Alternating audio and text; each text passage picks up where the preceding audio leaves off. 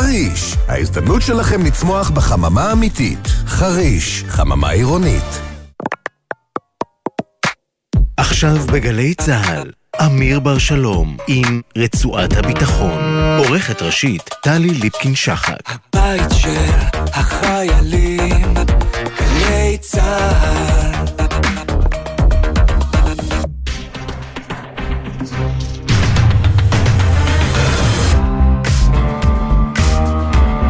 שלום לכם, רצועת הביטחון של יום רביעי בשבוע. אלוף פיקוד המרכז קיבל היום את עיקרי תחקיר אירועי חווארה שבהם הוצתו עשרות בתים ומכוניות לאחר הרצח של יגל והלל יניב זכרם לברכה. המסקנות מצביעות על כשל מודיעיני ומבצעי. על התופעה הזו של שימוש באלימות ושיח אלים אנחנו נשוחח עם הפרופסור יגיל לוי שכתב את הספר יורים ולא בוכים שיצא בשבוע שעבר. היום גם יום האישה הבינלאומי ולכך נייחד את רוב התוכנית שלנו. עם הדוקטור מיכל יערי נשוחח על מעמד הנשים במדינות הערביות ועם הדוקטור תמר אילם גינדין על מה שקורה באיראן עם נשים, מחאת החיג'אב וגם הרעלות הגז בבתי הספר לבנות. אני אמיר בר שלום, זו רצועת הביטחון, אנחנו מתחילים. האורח הראשון שלנו הוא הפרופסור יגיל לוי מהאוניברסיטה הפתוחה, מחבר הספר יורים ולא בוכים. שלום פרופסור לוי, ערב טוב. ערב טוב אמיר. מיד נגיע לספר, אבל הייתי אומר אחד החוקרים, אם לא הבולט בהם בישראל, בכל מה שקשור ליחסי צבא חברה. אני חייב לשמוע את ההתייחסות שלך לאירועים האחרונים, בכל מה שקשור למחאת המילואימניקים, ואתה יודע מה, אני אמקד אותך כדי שנגיע מהר לספר. עד כמה אתה חושב שהמשבר הזה עמוק ויכול להיסגר בעתיד הנראה לעין? הדבר הרלוונטי לעיסוקנו בצבא הוא שהמשבר הזה הוא משבר שמתפשט בהדרגה להנכחה מחדש, לא לפיתוח, אבל להנכחה מחדש של המלחמה המעמדית שמתרחשת בצבא. מזה כבר שנים לא מעטות, פרשת עזריה נתנה לה איזשהו דחיפה קדימה, שבה ניצבים זה מול זה מצד אחד האליטות הוותיקות שמייצגות את עצמם עם ערכי הצבא הישנים, מול הקבוצות החדשות, בין אם מזרחיות, בין אם דתיות, בין אם אחרות, שמבקשות לעצב את הצבא בדמותם, ובמקורות תיגר על האליטות הוותיקות, ותופסות אותן כאליטות שכבר אינן משרתות או אינן תורמות. ומה שאנחנו רואים במחאה האחרונה, זה ניסיון של קבוצות המעמד הבינוני, האליטות של אתמול שמשקלן בצבא קטן, אבל הולך וקטן, אבל עדיין גדול מאוד במערכים הטכנולוגיים, בחיל אוויר, ביחידות המיוחדות, להנכיח את עצמם מחדש על ידי כך שהן קושרות בין תרומתם הצבאית לבין הקול הפוליטי שלהם, שמתנגד למהפכה המשפטית, או המהפכה החוקתית, ומול זה אנחנו רואים כרגע ניסיון שמתפתח ממש בימים האחרונים של אותן קבוצות ימין שרואות עצמן כמייצגות או כנסמכות על קולותיהם של החיילים, נקרא לזה בצורה מאוד מאוד סימבולית ולא מדויקת של ישראל השנייה, שמבקשות לקרוא תיגר חזרה ולבוא ולומר רק רגע, הצבא מורכב מאוד קבוצות, והניסיון להציג אתכם, הניסיון שלכם להציג את עצמכם כקבוצת אלית שבמידה ותשבות ממלאכתה ותסרב, הצבא יקרוס, איננה לגמרי נכונה, וזה קרב על נרטיבים שהוא מאוד מאוד חשוב, והוא נוגע בעומקי שורשי המשבר בתוך הצבא ולא רק בתוך החברה. בוא נגיד ככה, הוויכוח הזה או התנגשות האליטות האלה, יש לזה ביטוי בספר שלך? בוודאי, הספר עוסק בין היתר במה שאני מכנה בו קרב השליטה או מלחמת השליטה על הצבא, שבעיניי מתפתחת אחרי האינתיפאדה השנייה, ביתר סט לאחר ההתנתקות, ואחר כך שוב בעשור השני של בעשור הקודם, כאשר קבוצות בין אם דתיות ובין אם קבוצות מהפריפריה החברתית תרבותית הישראלית אינן מוכנות עוד לקבל את העסקה שהצבא מציע להם, כלומר לשרת שירות בלחימת הצווארון הכחול, בעיקר לחימת שיטור בגדה המערבית, קשורה מאוד לעניין חווארה שהזכרת קודם לכן, ולהיות מתוגמלים תגמול מאוד מאוד מצומצם, ובוודאי לנוכח הדימוי לפחות שהקבוצות היותר חזקות בחברה בישראל מוסללות לתפקידים הטכנולוגיים שמסיעים להם תגמול לאחר השירות, וגם תפקידים שאינם כרוכים בסיכון חיים. והקבוצות האלה תובעות לעצב את הצבא בדמותם, בין אם זה קבוצות דתיות שמבקשות לעצב את הצבא כצבא יותר דתי ויותר נאמן לערך הניצחון, ובין אם זה קבוצות אחרות מהפריפריה שמבקשות שהצבא בעצם יגן עליהם גם כאשר הן טועות. הקרב המשפטי שממש בימים אלה מתפתח סביב סוגיית מתן חסינות לחיילים, שזה עניין מאוד מאוד רגיש ובעייתי, הוא חלק מן המאבק הזה שמיוצג היום על ידי הציונות הדתית החדשה ומפלגתו של בן גביר.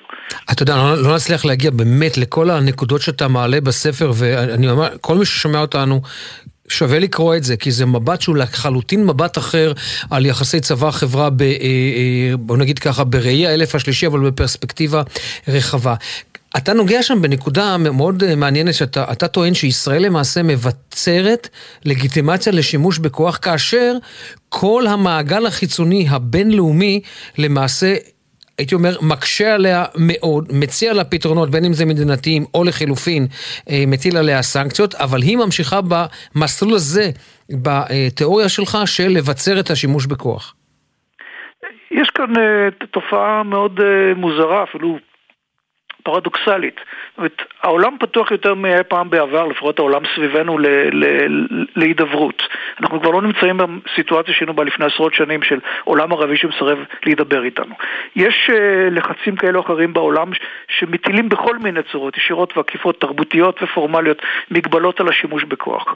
יש חברה בישראל שהיא חברה נהנתנית, חברה של תרבות שוק שאיננה ססה להקריב כפי שהקריבה בעבר, לא כספית ולא גופנית עבור המאמץ המלחמתי.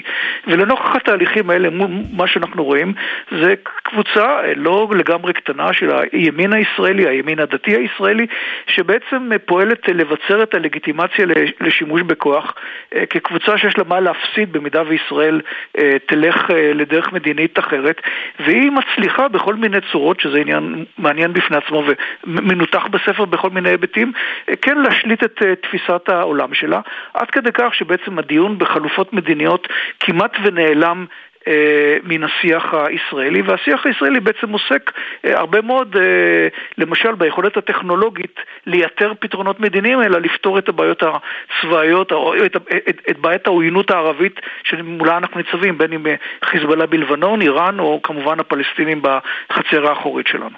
אתה מדבר, לכל אורך השיחה שלנו, גם בספר אתה חוסר על זה, על פעפוע המימד הדתי לתוך הצבא. ואתה יודע, לפחות מההיכרות שלי, אתה יודע, צהל מנסה כל הזמן לבדל את עצמו בעניין הזה, אבל מה, הוא לא מצליח? הוא נכשל? אני לא יודע כמה צהל מנסה לבדל את עצמו, וצהל זה, אני מתקשה לדבר על צהל כעל ישות אחת, זה לא צהל, זה צהלים, זה כמה וכמה מגזרים. זה אמירה מאוד מסוכנת שאתה אומר, פרופסור לוי, צהלים. כלומר, הוא כבר לא הומוגני? זה שהוא לא הומוגני זה ברור, גם לא היה הומוגני בעבר, אבל זה שהוא פועל בצורה לא אחודה, גם זה מאוד ברור, וככל שאני מנחש תקרא בכל רם את הדוח שהוגש לאלוף פיקוד מרכז, על אירועי חווארה, אתה תראה פשוט חוסר שליטה של הצבא בחלק ממה שנעשה בתחומו, בעיקר במה שנעשה בגדה המערבית.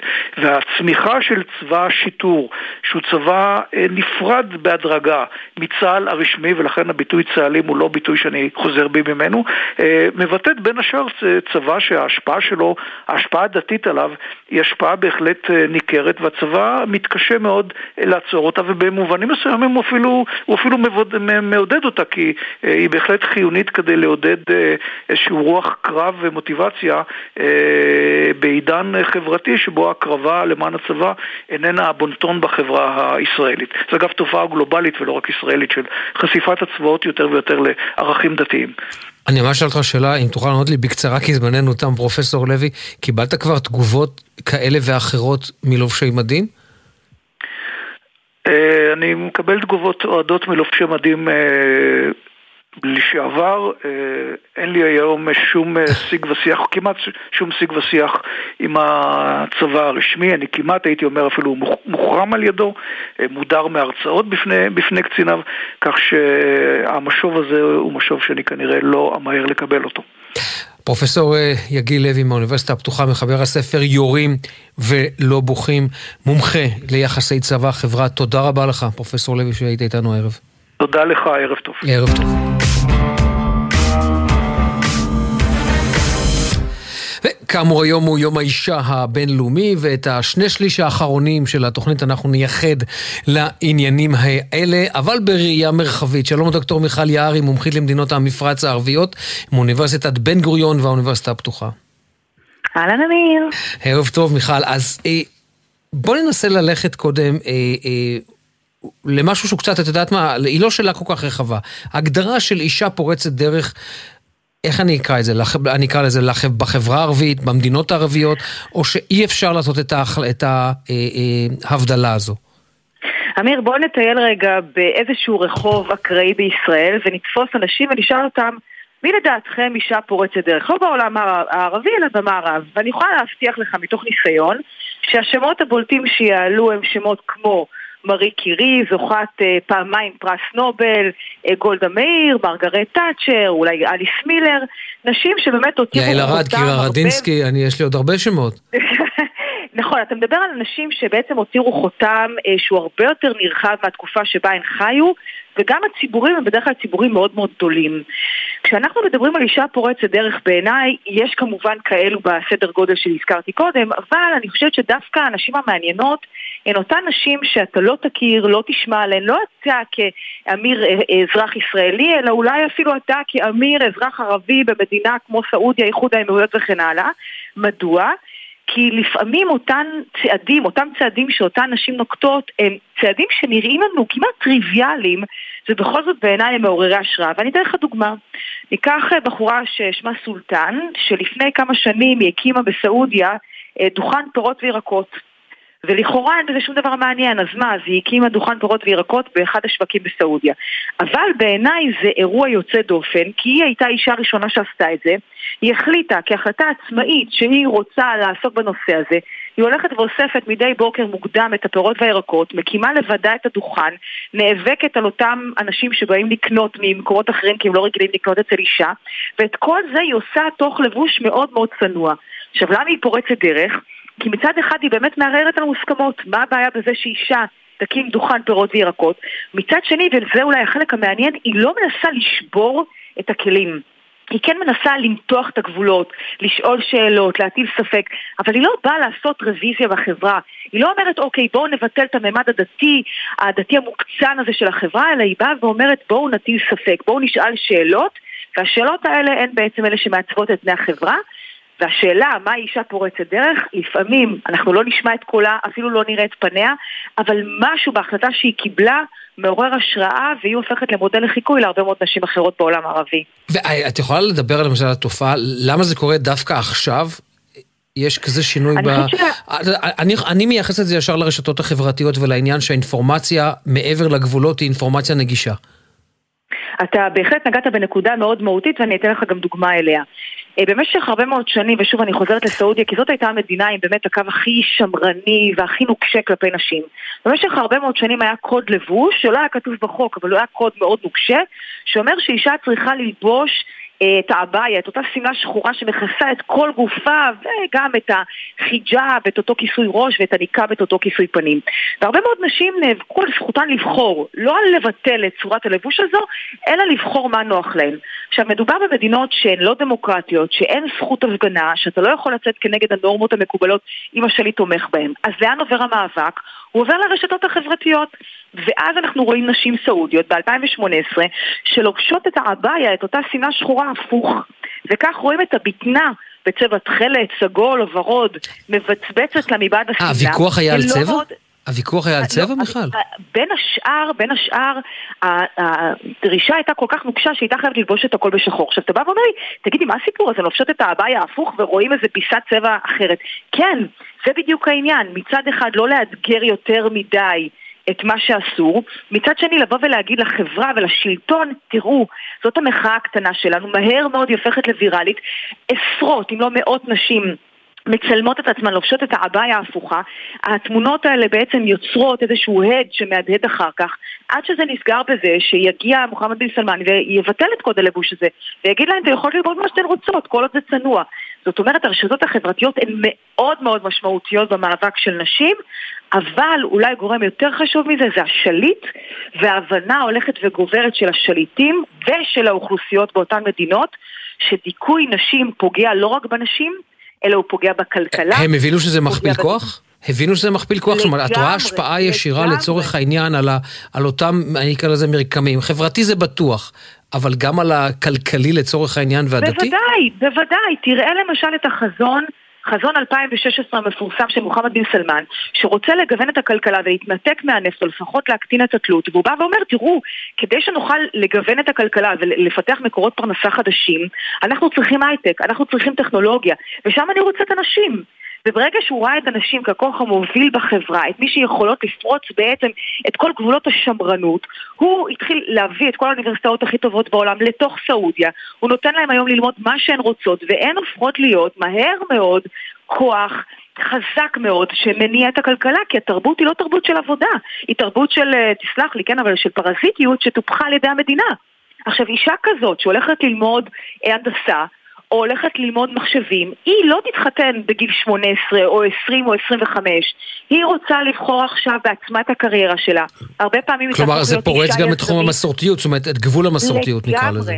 לגמרי, נכון מאוד. מה שקורה כאן זה בעצם שהיא הופכת להיות כוח שמחזיק את עצמו, היא הופכת להיות בעצם עצמאית מבחינה כלכלית. אם היא עצמאית מבחינה כלכלית, אין לה שום סיבה להתחתן עם הגבר ששיתחו לה. בהרבה מאוד מהמקרים הנשארות רווקות עד גילאים מאוד מאוחרים. אם היא רווקה, אז אחוז כמות הילודה יורדת משמעותית, כי אם היא הייתה מתחתנת בגיל 18 ועושה 3-4 ילדים, יולדת 3-4 ילדים, זה לא מה שקורה היום.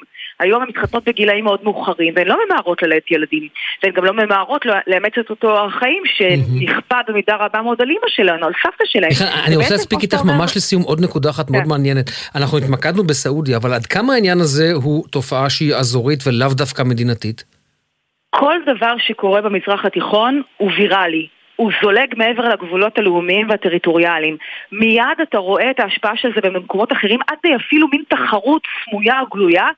סעודיה, כמו איחוד האמירויות, הולכות לשלוח בקרוב אסטרונאוטיות לחלל. גם המדינות המפרציות האחרות באות ואומרות, כן, אצלנו אנשים, הן הכוח המניע, הן הכוח החשוב. אם כי שוב זה נורא תלוי, יש מדינות כמו למשל, בעצב רב אני אומרת את זה, כמו כווית, שחוזרת אחורה, הייתה מדינה יחסית ליברלית, אבל השתלטו עליה במידה רבה מאוד האחים המוסלמים, ולכן דווקא שם יש רגרסיה בזכויות אנשים. דוקטור מיכל יערי, אנחנו יכולים הרי להמשיך ולהפליג לדבר על זה שעות, אבל נשאיר משהו לפעם הבאה.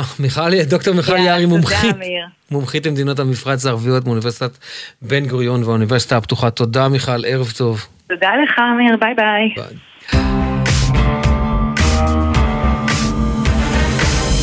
אנחנו עדיין בעניין יום האישה, אבל ועדיין אנחנו לא בעולם הערבי, כי המרואיינת הבאה שלנו, דוקטור תמר אילם גינדין, מומחית לאיראן ממרכז עזרי באוניברסיטת חיפה, בעלת בית הספר המקוון לאיראן ולשפה הערבית, ומחברת הרומן ההיסטוריה המלכה. אחרי שאמרתי את כל זה, ואם הייתי אומר, אנחנו עדיין בעניין הנשים הערביות, דוקטור גינדין הייתה כועסת עליי. הלא כך? הייתי כועסת מאוד. גם אנשים, גם הערבים וגם האיראנים היו כועסים עליך. נכון. אנחנו לא ניכנס אבל לוויכוח הזה על פרסים מול ערבים, אבל שמעת את השיחה האחרונה שלי עם דוקטור מיכל יערי. תני לי את מבט הראי של מעמד האישה נכון לעכשיו לצורך העניין באיראן. מעמד האישה באיראן בעצם מה שמוחמד בן סלמן עשה זה להרוס לנו, כי תמיד אנחנו היינו הכי מתקדמים. נשים באיראן קיבלו זכות הצבעה לפני שוויץ, והמהפכה האסלאמית לא שינתה את זה.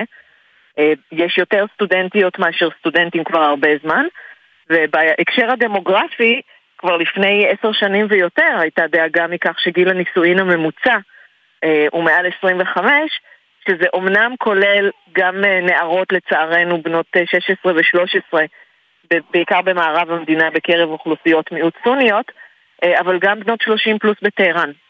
ומבחינת הילודה, לרוב המשפחות האיראניות, גם מסיבות כלכליות, אבל גם בגלל שמתחתנים מאוחר ולא ממהרים, יש בדרך כלל ילד אחד.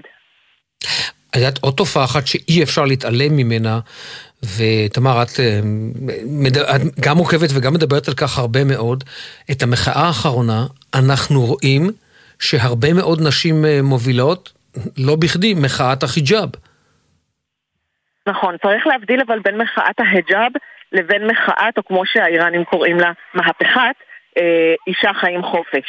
כי מחאת ההיג'אב זאת מחאה שנמשכת כבר כמה שנים, שהתחילה עיתונאית מסיח עלי נג'אד עם עמוד, בהתחלה זה היה עמוד פייסבוק, עכשיו זה כבר בכל הרשתות, בשם עוזדי הויה יבשקי אמן, חירויותיי הנסתרות, שנשים בהתחלה רק שלחו לתמונות שלהם בלי היג'אב במקומות ציבוריים בטבע, ולאט לאט זה נהיה במרכזי הערים, ולאט לאט זה נהיה ממש בשווקים ובמקומות ציבוריים הומי אדם, וויכוחים שלהם עם אנשי דת שמנסים להתנכל להם, אבל אנחנו רואים שדווקא לאנשי הדת יותר מתנכלים ואנשים יותר מגנים על אנשים, על הנשים.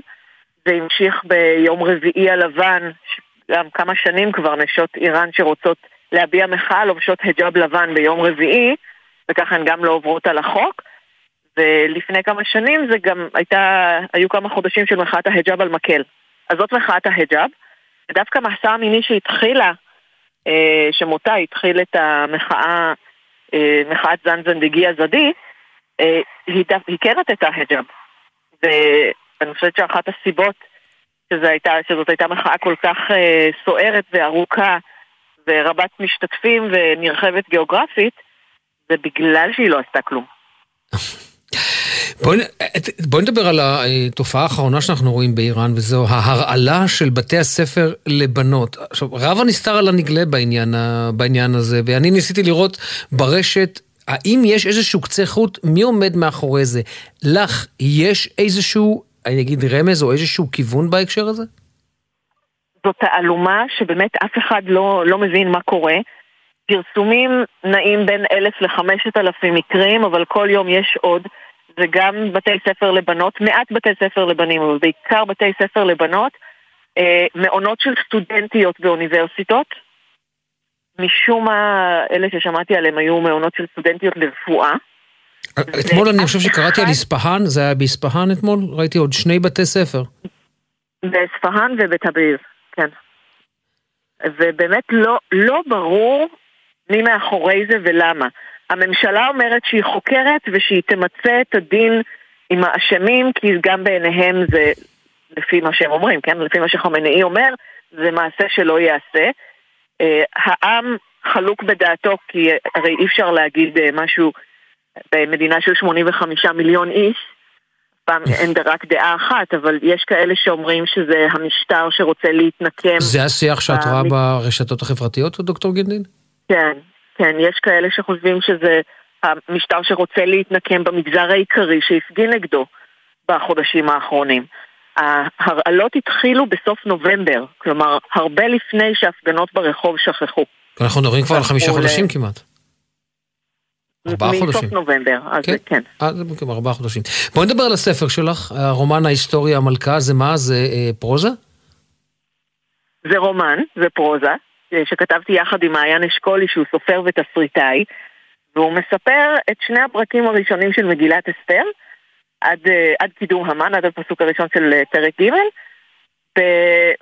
ולקחנו את כל המקורות שיש לאותה תקופה, כמובן מגילת אסתר, הרודוטוס, חז"ל, מדרשים, כתובות הסלע של המלכים האחמנים עצמם, אגדות עם, ואת הכל שזרנו, את הסדקים שעוד נשארו מילנו מדמיוננו הפרוע, וזאת פעם ראשונה שאני כותבת ספר שאני לא חייבת דין וחשבון על כל דבר שקורה בו, ולהגיד למה כתבתי את זה ועל מה מתעד את זה. כלומר, את לוקחת לצורך העניין כתבים היסטוריים, ומנסה מה, ליצוק אותה מחדש כסיפור פרוזה של 1000 השלישי?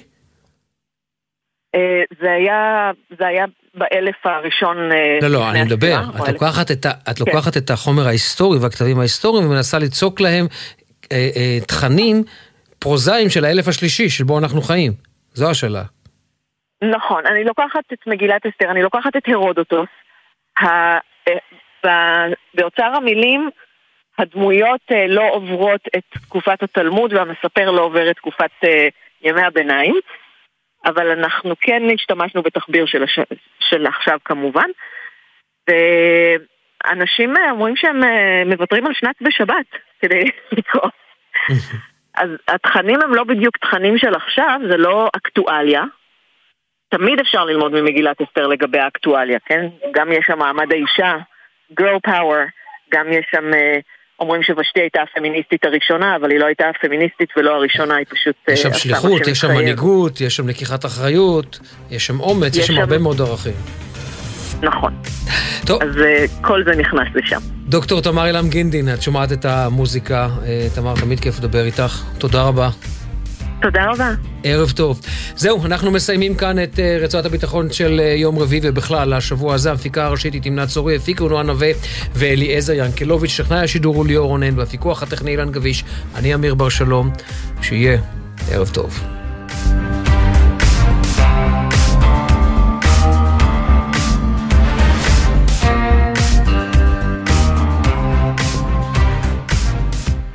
בחסות הפניקס סמארט, המעניקה עד 45% הנחה בביטוח המקיף. כוכבית 5432, או חפשו הפניקס סמארט בגוגל. כפוף לתקנון המבצע, הפניקס חברה לביטוח בע"מ. בחסות מלונות ורד, המציעים 15% הנחה על חופשת פסח במלונות ורד ירושלים, אילת ומלונות הרשת בתל אביב. כוכבית 3993, כפוף לתקנון. בחסות אוטודיפו, המציעה מצברים לרכב עד השעה 9 בערב בסניפי הרשת, כולל התקנה חינם. כי אין סיבה לשרוף את שישי במוסך. אוטודיפו. נשמע, נשמע, סוף השבוע, היית של החיילים, גלי צהל כל הזמן. עכשיו בווינר, טוטנהאם נגד מילאן, וביירן מינכן נגד פריס סן ז'רמן בשמינית גמר ליגת האלופות, ומכבי תל אביב נגד פנרבחצ'ה ביורוליג. יודע מי תנצח? ייכנס לתחנה, לאתר או לנייד, ותוכל להרוויח. כי אם לא תשלח... איך תיקח? וואו, וואו, לאן אתה ממהר אח שלי? מולך רבת רועי שמיה, לוחם מחטיבת כפיר. תוריד קצת את הרגל מהגז. אתה לא בפעילות מבצעית באיום ממשי לחייך, כשאתה נוסע מהר, גם אם הנהג תותח כמוך, היכולת שלך להגיב בזמן לסכנה נמוכה יותר. אז סע לפי המהירות המותרת, ובהיר, אפילו לאט יותר. סומך עליך אח שלי, גם אני מחויב לאנשים שבדרך עם הרלב"ד. שלום, כאן יואב גינאי. המוסיקה ברדיו גרמה לי להבין מגמות בחברה שלנו. הסרט האחרון שראיתי בקולנוע לימד אותי על הכלכלה שלנו, והצגת התיאטרון האחרונה שעלתה לחצה לי על הנקודות הכי בוערות במדינה. כי זוהי תרבות, המראה הכי חדה לחיים שלנו. ולכן, בכל שישי בבוקר אני שואל, מה יהיה בתרבות? מה יהיה עם יואב גינאי? שישי, 9 בבוקר, גלי צהל. עכשיו בגלי צהל, המהדורה המרכזית של חדשות ערוץ 12.